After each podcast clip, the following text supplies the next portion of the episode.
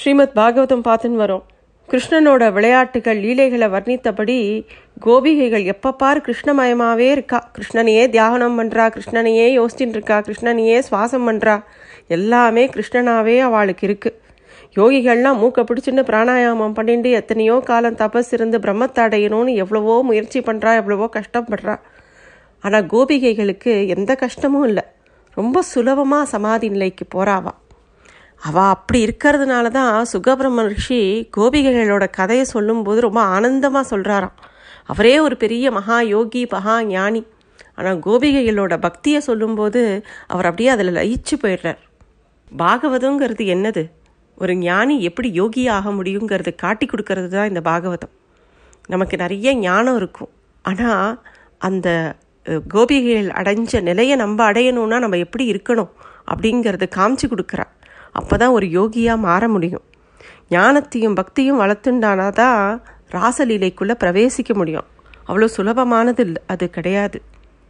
கோபிகைகளோட மனநிலைமை நமக்கு வரணும்னா எப்படி வரும் அப்படின்னு பார்த்தோன்னா எல்லா புலன்கள்லேயும் பக்தி ரசத்தை அப்படியே பருகிண்டே இருக்கணுமா? ஆண் பெண் அப்படிங்கிற பேதமே அங்கே கிடையாது. அந்த நிலையே இந்த உடம்பு இந்த சரீரத்தோட உணர்வையே மறந்து பகவானிடத்துலையே லயிச்சு இருக்கும்போது தான் அந்த கோபிகையோட பாவம் வரும். ராமகிருஷ்ண பரமஹம்சர் பூஜை பண்ணின முறையை பார்த்தோன்னா அதை பார்க்கலாம். அவருக்கு அப்படியே அந்த கோபிகையோட பாவம் அவருக்கு அப்படியே வரும். காளியை பூஜை பண்ணும்போது அப்படியே அவர் கடைசியில் அந்த பூவை எடுத்து தன்னோட தலையிலேயே வச்சுருவார் அவரே அதுவாயிடுவார். அது ரொம்ப உத்தமமான நிலை. அந்த கோபி பாவத்தில் தன்னோட சரீர உணர்வை அப்படியே விட்டுட்டு தான் என்னங்கிற எண்ணமே இல்லாமல் இருக்கிறது. ஏன்னா ஒருவேளை நம்ம சரீரத்தோட உணர்வு மிச்சம் இருந்ததுனாக்கா அப்போ காமம் நசிக்காது.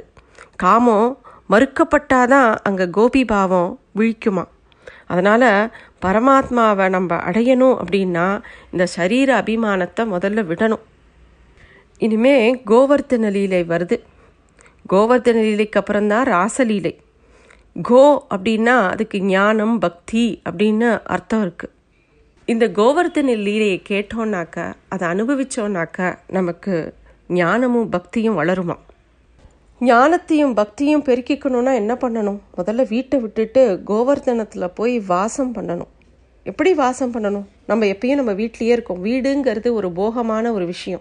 எப்பயுமே இந்த குடும்பத்திலேயே உழந்துட்டு இருக்கும்போது பல வாசனைகள் நம்மளை சூழ்ந்துட்டே இருக்கும். என்ன பண்ணலாம்? அடுத்து என்ன பண்ணலாம்? இன்னொரு வீடு கட்டலாமா? இன்னும் பணம் சம்பாதிக்கலாமா? இன்னும் எப்படியெல்லாம் வாழலாம்? அப்படிங்கிற எண்ணத்திலேயே போயின்னு இருக்கும். ஒரு வருஷ காலத்தில் ஒரு பன்னெண்டு மாதம் ஒரு வருஷ காலம். அதில் பதினோரு மாதம் வேலை பண்ணினா கூட நம்ம வந்து எப்போ பாரு அடுத்து அடுத்து என்ன அடுத்து என்ன அப்படி யோசனை பண்ணிகிட்டே இருப்போம். வருஷத்தில் ஒரு மாதமாவது நம்ம மார்கழி மாதம்லாம் எடுத்துக்கிறோம் இல்லையா? அந்த மாதிரி ஏதாவது ஒரு மாதம் இந்த மாதிரி ஒரு ஸ்தலங்களுக்கு போய் அங்கே போய் பகவானையே தியானம் பண்ணிட்டு அதுக்கு உண்டான எல்லா நீர்கள்லையும் போய் புனித நீராடி. எப்பயுமே பகவானையே ஸ்மரணை பண்ணணும் அப்படிங்கிற எண்ணத்துக்கு வரணும். அப்போ தான் பக்தி வளரும். அப்படி நடக்க முடியாட்டா வீட்டிலேயே ஒரு தீர்த்தமாக்கி வீட்டிலேயே உட்காந்து கூட அந்த எண்ணத்தை வளர்த்துக்கலாம். அது வந்து துறவு கிடையாது. நம்ம எந்த காரியம் பண்ணினாலும் அதை வந்து பகவானுக்கு பிரீத்தமாக இருக்கா அப்படின்னு யோசனை பண்ணிகிட்டே இருக்கிறதுலையே அந்த அனுபவம் வர ஆரம்பிச்சிடும் நமக்கு. அது மேலே ஒரு ஆசை வர ஆரம்பிச்சிடும். கோ அப்படிங்கிறதுக்கு புலன்கள் அப்படிங்கிற ஒரு பொருளும் இருக்கான் புலன்களோட வளர்ச்சி எப்படி இருக்கும்னு தெரியுமா? அதோட தியாகத்தில் தான் இருக்குது எப்போ பார் எல்லா புலன்களையும் நம்ம அனுபவிச்சுன்னு இப்போ காதால் கேட்டுகிட்டே இருக்கோம். நல்ல விஷயங்களை கேட்கறது வேறு விஷயம். எப்போ பார் நம்ம வேறு ஏதாவது விஷயத்தை கேட்டுகிட்டே இருந்து கண் வேறு எதையோ பார்த்துட்டே இருந்து எதை பார்க்கணுமோ எதை கேட்கணுமோ எதை பேசணுமோ அதை பண்ணாமல் வேற எதுக்கெல்லாம் உபயோகப்படுத்துகிறோமோ இந்த புலன்களை அப்போ வந்து அந்த புலன்கள் வந்து க்ஷீணம்தான் அடையிறதே தவிர அது மூலமாக எந்த ஒரு நல்ல வி விஷயங்களும் இந்த ஜீவனுக்கு போகாது. நம்ம நிறைய புராணங்களில் பார்ப்போம். எல்லா ரிஷிகளும் அப்படியே தபஸ் பண்ணுவா. இந்திரன் வந்து அந்த தபஸை கெடுப்பா. இது அவ ரிஷிகளாலேயே அந்த இந்திரனோட எல்லா விஷயத்தையும் தடுக்க முடியல. நம்ம வந்து மனுஷா. மனுஷன் பக்தியில் ஈடுபடும் போது அந்த பக்தியை இருந்து அவனை கெடுக்கிறதுக்கு நிறைய விஷயங்களை இந்திரன் நம்ம மேலே செலுத்துவானான் இந்த புலன்களோட தேவன் தான் இந்திரன். அதனால் அவன் வந்து இந்த பூஜையை பண்ணும்போது இந்த ஜீவனுக்கு தொல்லை தந்துட்டே இருப்பான் அப்படிங்கிறது உபனிஷத்தில் கூட சொல்லப்பட்டிருக்கு. ஆனால் இந்த ஜீவனானது அந்த இந்திரனோட தலையில் காலை வச்சு அவனை நசுக்கி முன்னேறிடணும் பகவானை நோக்கி. அதனால தான் தியானம் பண்ணும்போதோ ஒரு நல்ல சத்காரியங்கள் பண்ணும்போதோ பக்தி பண்ணும்போதோ இந்த ஜீவன் வந்து அதை பண்ணுறது பெரிய கஷ்டம். அப்போ எத்தனையோ இடையூறுகள் வந்துட்டே இருக்கும். அதற்கெல்லாம் காரணம் என்னென்னா அந்த புலன்களோட தலைவனான இந்திரன் பக்தி மார்க்கத்தில் தடையாக வந்துட்டே இருப்பானாம். அப்போ நம்ம யாரை நினச்சிக்கணும்? கோவர்தனநாதனை தான் நினச்சிக்கணும். கோவர்தன லீலை அப்படிங்கிறது ரொம்ப ஆனந்தமானது. ஒவ்வொரு வருஷ காலமும் நந்தகோபர் இந்திர யாகம் அப்படிங்கிற ஒரு விஷயத்த பண்ணின்னு வந்தார். அதே மாதிரி பிருந்தாவனத்தில் யாகத்துக்கு உண்டான ஏற்பாடெல்லாம் பண்ணிட்டு இருக்கார் கிருஷ்ணர் எல்லாத்தையும் பார்த்துட்டே இருக்கார். ஒன்றுமே தெரியாத மாதிரி நந்தகோபர்கிட்ட போய் கேட்குறார் அப்பா இங்கே என்னப்பா நடந்துட்டுருக்கு எந்த தெய்வத்துக்காக எந்த உற்சாகத்தோட இவ்வளோ விஷயத்தை ஏற்பாடு பண்ணிட்டு இருக்கேள் என்ன யாகம் இது? அப்படின்னு கேட்குறார் நந்தகோபுரரும் அப்படியே கிருஷ்ணரை பார்த்து நமக்கு மழை பெய்யணும் இல்லையா? மழைக்கு தேவதை இந்திரன் இல்லையா? இந்திரன் மழை பொழிஞ்சாதான் நமக்கு நல்ல தானியங்கள் கிடைக்கும் நல்ல புல் விளையும். அப்போ தான் நம்மளால் நல்லா அமைதியாக வாழ முடியும். அதனால் இந்திரன் தான் நமக்கு ஈஸ்வரன்.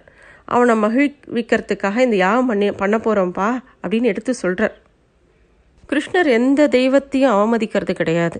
ஆனாலும் ஒரு கேள்வி கேட்குறார். இந்திர யாகம் செய்கிறது சரி ஆனால் அவனை ஈஸ்வரன்னு ஏன் சொல்லணும்? எந்த மனுஷனும் நூறு யாகம் பண்ணினா அவனுக்கு இந்திர பதவி கிடச்சிரும்னு சொல்லியிருக்கு. அப்போ இந்திரனுக்கு இந்திரன் ஒருத்தன் இருக்கானே அவனை பற்றி உனக்கு தெரியுமாப்பா? அப்படின்னு கேட்குற அப்படியா? அது யாரு? அப்படின்னு நந்தகோபனும் கேட்க கிருஷ்ணர் சொல்கிறாராம் நம்முடைய கோவர்தநாதர் தான் இந்திரனுக்கும் இந்திரன். அவர் நாலு திசைகளையும் தெய்வமாக இருக்கார். கிழக்கில் ஜெகநாதராகவும் தெற்கில் ராமேஸ்வரத்துலேயும் இருக்கார். மேற்கில் துவாரகாவில் இருக்கார். வடக்கில் பக்திநாதராக இருக்கார். ஆனால் நானுக்கும் நாலு விஷயத்துக்கும் நடுவில் கோவர்தனநாதனாகவும் இருக்கார்ப்பா. இவர் எல்லாருக்கும் சுவாமி அவர் தான்ப்பா அதனால தான் அவர் நடுவில் உட்காண்டிருக்கார் பேசாமல் நம்ம அவருக்கே பூஜை பண்ணலாம். அவருக்கு பூஜை பண்ணுறது தான் சரி. பல வருஷங்களாக நீங்களும் இந்திரனுக்கு பூஜை பண்ணிட்டு இருக்கேள் ஆனால் என்னைக்காவது அவர் உங்களுக்கு தரிசனம் கொடுத்துருக்காராப்பா அப்படின்னு கேட்குறார் இல்லையே அப்படின்னு நந்தகோபனும் சொல்லவும் ஆமாம் இத்தனை நாளாக உங்களுக்கு இத்தனை பூஜை பண்ணியும் அவர் உங்களுக்கு தரிசனமும் கொடுக்கல எதுவும் கொடுக்கல. இதுலேருந்து என்ன தெரியறது? இந்திரன்கிறவன் பெரிய கர்வி அப்படின்னு தெரியறது இல்லையா ஆனால் இந்த கோவர்த்தன மலை நம்ம கண்ணு முன்னாடி பிரத்யக்ஷமாக தெரியறது. இது நம்மளை காக்கிறது. இந்த மலை நமக்கு வேணுங்கிறதெல்லாம் கொடுக்கறது. அதனால் இதுக்கே பூஜை செய்யலாம்ப்பா அப்படின்னு சொல்கிறார் கிருஷ்ணர். கிருஷ்ணருக்கு இந்திரனோட கர்வத்தை அழிக்கணும் அப்படிங்கிற தீர்மானத்துக்கு வரார். அதனால் இந்திரனுக்கு பதிலாக கோவர்த்தன மலையே பூஜை பண்ணலான்னு நந்தகோபர்கிட்ட சொல்ல நந்தகோபுரரும் கேட்குறார் கோவர்த்தனநாதனை பூஜை செய்கிற முறை நமக்கு தெரியாதேப்பா. அவர் எப்படி பூஜை செய்யணும் அப்படின்னு கேட்கும்போது கிருஷ்ணரும் சொல்கிறார் நீங்கள் கவலைப்பட வேண்டாம். கோவர்த்தனநாதனோட பூஜைக்கு தயார் பண்ண ஆரம்பிங்கோ. முதல்ல ஏழைகளுக்கெல்லாம் நிறைய அன்னம் கொடுக்கணும். அதனால் அன்னக்கூடம் ஒன்று ஏற்பாடு பண்ணுங்கோ. ஏழைகள் பசுக்கள் நல்ல பிராமணர்கள் எல்லாம் கூப்பிட்டு பூஜைகள் பண்ண ஆரம்பிங்கோ. எல்லாருக்கும் சாப்பாடு போடுங்கோ. பசின்னு வரவா எல்லாருக்கும் சாப்பாடு கொடுக்கணும். எல்லா வீட்டில இருந்தும் உணவுப் பொருட்கள் சேகரிக்கப்பட்டுறது பசுக்கள்லாம் ஊர்வலமாக அப்படியே அங்கே வருது. எந்த வீட்டிலலாம் ஒரு அன்னதானத்துக்கு உணவு கொடுக்கலையோ இங்கெல்லாம் வந்து அன்னத்தை அப்படியே கொடுக்கலையோ அன்னதானமாக கொடுக்கலையோ அங்கெல்லாம் அன்னபூர்ணி வரமாட்டா. அந்த விரஜாவாசிகளுக்கெல்லாம் ஒரே சந்தோஷம். ஏன்னா இது ஒரு பெரிய திருவிழா இல்லையா? கண்ணன் வேற சொல்லிட்டான் கோவர்த்தன பூஜை வேற நடக்க போகிறது அதுவுக்கு உண்டான நாள் எந்த எதுன்னு தீர்மானிக்கிறாருன்னா தீபாவளி அன்னைக்கு தீர்மானிக்கிறாராம். அதனால் எல்லாருக்கும் ஒரே சந்தோஷம். எல்லாரும் நிறைய உணவுகளை சேகரிக்க ஆரம்பிக்கிறா வேணுங்கிற எல்லா விஷயங்களும் பண்ண ஆரம்பிக்கிறா. அங்கங்கே அந்தனர்கள்லாம் வரா வேதத்தை சொல்ல ஆரம்பிக்கிறா. கிருஷ்ணர் குழந்தையெல்லாம் கூட்டு இங்கே கோவர்தனகிரிக்கு அபிஷேகம் பண்ணணும் எல்லாரும் யமுனையிலேருந்து நீர் கொண்டு வாங்கோ அப்படிங்கிறார். இந்த குழந்தைகள்லாம் அப்படியே போய் போய் தங்களால் முடிஞ்ச நீரை கொண்டு வருது. அவளுக்கெல்லாம் ஒரே களைப்பாக இருக்குது அவள்லாம் சொல்கிறா கிருஷ்ணா யமுனையோ எங்கேயோ இருக்குப்பா.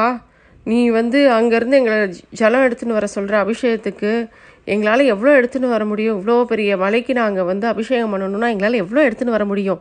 அப்படின்னு கேட்குறா அப்போது கிருஷ்ணர் சொல்கிறார் கவலைப்படாதீங்கோ. கோவர்த்தனநாதர் ரொம்ப இரக்கம் உடையவர்.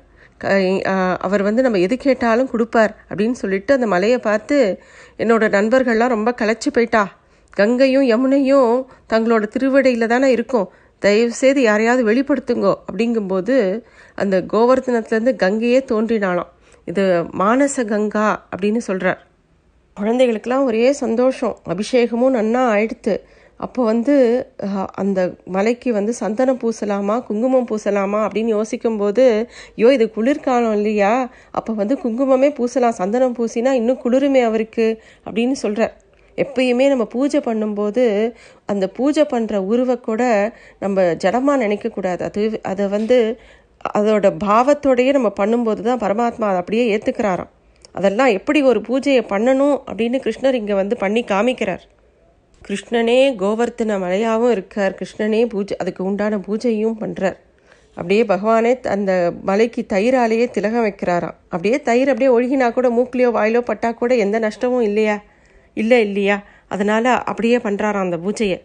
குழந்தைகள்லாம் இதெல்லாம் பார்த்துட்டே இருக்கு. அபிஷேகம் எடுத்து அலங்காரம் எடுத்து அடுத்து என்ன அப்படிங்கும்போது கோவர்தன மலைக்கு உணவு சமர்ப்பிக்கணும் நைவேத்தியம் பண்ணணும் அப்படிங்கிற எல்லா விதமான உணவுகளையும் அப்படியே அந்த கோவர்தன மலை முன்னாடி பரப்பி வைக்கிறா எங்கெல்லாம் பகவானுக்கு நல்ல விதமான நைவேத்தியம் படைக்கப்படுறதோ அங்கெல்லாம் மகாலட்சுமி குடியிருப்பானோ அது எல்லாத்தையும் கிருஷ்ணர் பண்ணி காமிக்கிறார் அந்த இடத்துல.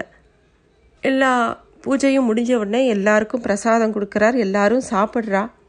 எல்லாரும் சாப்பிடும்போது இந்த சாப்பாடே ரொம்ப ருச்சியாக இருக்கே அப்படின்னு எல்லா குழந்தைகளும் ரொம்ப சந்தோஷமாக இருக்குது எவ்வளோ வேணாலும் சாப்பிடுங்கோ ஆனால் சாப்பாட்டை வீணாக்காதீங்கன்னு கிருஷ்ணர் சொல்கிறாராம் அன்னம் அப்படிங்கிறது பிரம்மம். அதனால் அதை வந்து ரொம்ப பவித்திரமாக சாப்பிடணும் பவித்திரமாக வச்சுக்கணும். அனாவசியமாக வீணாக்கக்கூடாது. முக்கியமாக ஏழைகள் யாராவது சாப்பாடு கேட்டானாக்கா கெட்டுப்போன சாப்பாடை கொடுக்கக்கூடாது. ஒரு அன்னதானம் பண்ணும்போது அந்த அன்னம் சுத்தமாக இருக்கணும். இது எல்லாத்தையுமே கிருஷ்ணர் சொல்லிட்டு வர்றாருங்க எல்லாருக்கும் பிரசாதம் கொடுக்கப்படுறது எல்லாரும் அந்த ராத்திரி நேரத்தில் மலையடி வாரத்திலேயே படுத்துன்னு ஓய்வு எடுத்துக்கிறா. இந்த நேரத்தில் நாரதர் இந்திரன் கிட்ட வரார் வந்து அந்த கோபாலை உன்னை அவமதிச்சிட்டான் போல இருக்கே. அவன் உன்னோட பூஜைக்கு பதிலாக கோவர்தனநாதனுக்கு பூஜை பண்ணிட்டானே. அப்படின்னு சொன்ன உடனே இந்திரனுக்கு கோபம் வருது. தன்னோட மேகங்களுக்கு எல்லாத்துக்கும் கட்டளை இடுறான் இந்த கோபால பாலன் என்னை அவமதிச்சிட்டான். அதனால அங்கே போய் நிறைய மழை பெய்யுங்கோ அந்த ஊரையே அழிச்சிடுங்கோ அப்படின்னு ஆணையிடுறான். மேகங்கள் அப்படியே அந்த பிருந்தாவனத்து முழுக்க அப்படியே சூழ்ந்துக்கிறது மழை கொட்டோ கொட்டுன்னு கொட்டுறது. கார்த்திகை மாதத்தில் அப்படி ஒரு மழை ஒரு காலமும் பொழிஞ்சதில்லை. அப்படி ஒரு மழை அப்படி ஒரு மழை.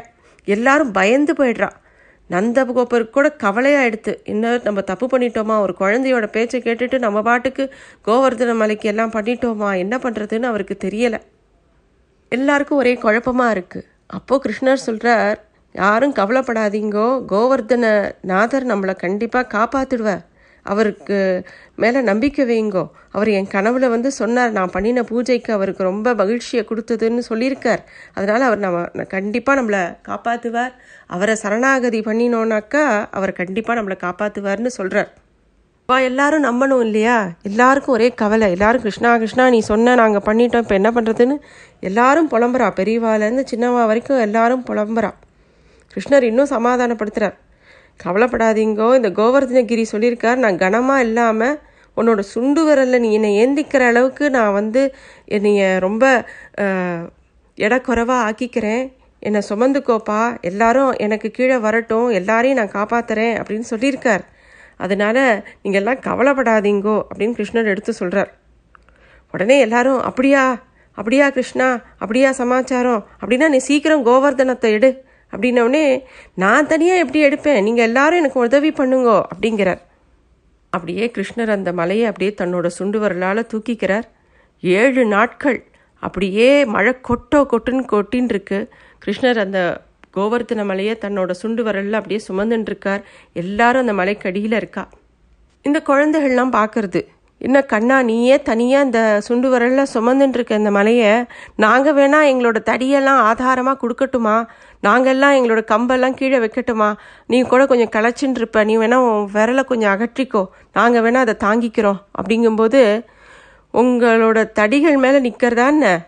நான் என் விரலை அகற்றிட்டா அதை அவங்களால தாங்க முடியுமா? அப்படின்னு கிருஷ்ணர் கேட்குறான் ஆனால் அந்த குழந்தையெல்லாம் இல்லை இல்லை நாங்கள் பார்த்துக்குறோம் நீ கொஞ்ச நேரம் நீ ஓய்வு எடுத்துக்கோ. அப்படின்னு சொல்கிறது சரி அப்படின்னு சொல்லிட்டு கிருஷ்ணர் ஒரு க்ஷணம் அப்படியே நகர்ந்து அந்த விரலை எடுக்கிறாராம். இவாளால் தாங்க முடியல. மழை அப்படியே அப்படியே அந்த ம மலை அவளை அது அழுத்துறது. ஐயோ கிருஷ்ணா கிருஷ்ணான்னு எல்லாரும் திருப்பியும் கதறா. திருப்பியும் கிருஷ்ணர் அதை சுமந்துக்கிறார் தன்னோட சுண்டு விரலில். நம்ம என்ன நினச்சிக்கிறோம்? எல்லா பாரத்தையும் நம்ம தான் சுமக்கிறோம்னு நினச்சிக்கிறோம். பகவான் சுமந்துன்னு இருக்கார். நம்ம வெறும் இந்த குச்சியை கையில் வச்சுன்னு நான் சுமந்துக்கிறேன் நான் சுமந்துக்கிறேன் என்னால் முடியும் நான் பண்ணிக்கிறேன் அப்படின்னு நினச்சிக்கிறோம். கடைசியாக தான் ஒன்றுமே முடியாதப்போ தான் ஐயோ பகவானே காப்பாற்று அப்படின்னு போகிறோம் இங்கே எல்லாரும் அதை அதையும் பண்ணி காமிக்கிறார் கிருஷ்ணர். எல்லாம் நான் பார்த்துக்கிறேன் நான் என் சுண்டு வரல எல்லாத்தையும் வச்சுன்னு இருக்கேன். நீங்கள் ஏன் கவலைப்படுறேன் அப்படின்னு சொல்லி காட்டுறாரு இங்கே. கிரிதாரியோட ஸ்வரூபம். இந்த விரஜாவாசிகள் ஏழு நாட்கள் வரைக்கும் அந்த சரீரத்தை மறந்து பசியை மறந்து தாகத்தை மறந்து அப்படியே கிருஷ்ணனோடையே கலந்து அப்படியே அங்கேயே இருக்கா எல்லாரும். இப்போதான் இந்திரனுக்கு தெரியறது கண்ணன் யாரு கிருஷ்ணன் யாரு அவரோட ஸ்வரூபம் என்ன எல்லாம் புரியறது. இவர் தான் சாட்சாத் பரமாத்மா அப்படிங்கிறது புரியறது. இந்திரனோட கர்வம் அப்படியே பறந்து போயிடுத்து ஐயோ தவறு நழைந்துடுத்து பிரபு அப்படின்னு என்னை மன்னிச்சிடுங்கோ அப்படின்னு பிரார்த்தனை பண்ணிக்கிறான். எல்லா மேகங்களும் அப்புறம் அப்படியே நிற்கிற மாதிரி கட்டளை இடுறான் பிருந்தாவன வாசிகள்லாம் வெளியில் வரா. பிருந்தாவனத்துக்கு போகிறா இந்திரன் வந்து கிருஷ்ணருக்கு அந்த தன்னோட யானையை கூட்டின்னு வந்திருக்கான் ஐராவதத்தோட. அந்த இந்திரனும் ஐராவதமும் அங்கே இருக்கக்கூடிய பசுகளும் சேர்ந்து அந்த கண்ணனுக்கு அப்படியே பாலபிஷேகம் பண்ணுறான் அந்த பால்லாம் ஒன்று சேர்ந்து சுரவி குண்ட் அப்படின்னு அந்த இடம் ஒரு இடம் உருவாருது இந்திரன் அப்போ தான் கோவிந்தா அப்படின்னு கிருஷ்ணரை பார்த்து அப்படியே அர்ச்சிக்கிறான். கோவிந்த பட்டாபிஷேகம் நடக்கிறது அங்கே எல்லாரும் அதை ஆச்சரியமாக பார்க்குறா. சில பேருக்கு ஒருவேளை கிருஷ்ணன் தான் பகவானோ அப்படிங்கிற சந்தேகம் வருது. சி அவளுக்குள்ள ஒரு சர்ச்சை வருது. ஒவ்வொருத்தருக்கும் ஒவ்வொரு ச சந்தேகம் வருது. இவ்வளோ பெரிய கோவர்த்தன மலையை எப்படி ஒத்தனால சுண்டு வரல தாங்க முடியும்னு சில பேர் யோசிக்கிறா. ஒவ்வொருத்தருக்கும் எப்போ பாரு சந்தேகம் வருது. அந்த சந்தேகத்தை தீர்த்துக்கிறதுக்கு திருப்பியும் நந்தகோபர்கிட்ட போகிறா இந்த பையன் யாரு? இது உங்கள் பிள்ளையா? இது உங்களோட குழந்தையா? அப்படின்னு கேட்குறான் நந்தகோபர் சொல்கிறார் இவன் என்னோட குழந்தை தான் கிருஷ்ணன் தான். ஆனால் இவன் நாராயணனுக்கு சமமானவன் அப்படின்னு கர்காச்சாரியார் சொல்லியிருக்கார் இல்லையா? அப்படின்னு கேட்கும்போது யசோதைக்கு வந்து இது தன்னோட கிருஷ்ணன் இல்லையா? அப்போ அப்படின்னு ஒரு ஆச்சரியம் வருது. யசோதை போய் கிருஷ்ணர்கிட்டயே கேட்குறா நீ யாருடையவன்? நீ என்னோட குழந்தை தானே? அப்படின்னு கேட்குறா ஆமாம் நான் உங்கள் குழந்தை தான் அப்படின்னு கிருஷ்ணர் திருப்பியும் சொல்கிறார் அப்போ யசோதை கேட்குறாளாம் நானும் உன்னோட தந்தையும் நன்னா வெள்ளையா இருக்கோம். நீ ஏன்பா கருப்பா இருக்க? அதனால தான் ஒருவேளை ஜனங்கள்லாம் இப்படி ஒரு கேள்வி கேட்குறாளோ அப்படின்னு கேட்குறாளாம் அதுக்கு கிருஷ்ணர் சொல்கிறாரா அம்மா பிறக்கும்போது நானும் வெள்ளையாதாம்மா பிறந்தேன். ஆனால் உன்னோட தப்பு தான் நான் கருப்பாயிட்டேன். என்ன தெரியுமா? ராத்திரி ஒரே இருட்டாக இருந்தது. எல்லாரும் தூங்கி போயிட்டா. நானும் ராத்திரி முழுக்க இருட்டிலேயே படுத்துட்டு இருந்தேனா? அப்படியே புரண்டு புரண்டு படுத்தேனா? அந்த இருட்டு முழுக்க என் மேலே அப்பிண்டு நான் கருப்பாயிட்டேம்மா அப்படின்னு சொல்கிறார் யசோதா அதையும் நம்புறா. அவ்வளோ வெகுளி யசோதை அவ்வளோ நம்பிக்கை கிருஷ்ணன் மேலே. கிருஷ்ணனை நம்பினவா எல்லாருக்குமே அந்த சாட்சா்காரம் கிடைக்கும். இன்னும் கிருஷ்ணரோட நிலைகள் நிறைய பார்க்கலாம். நன்றி.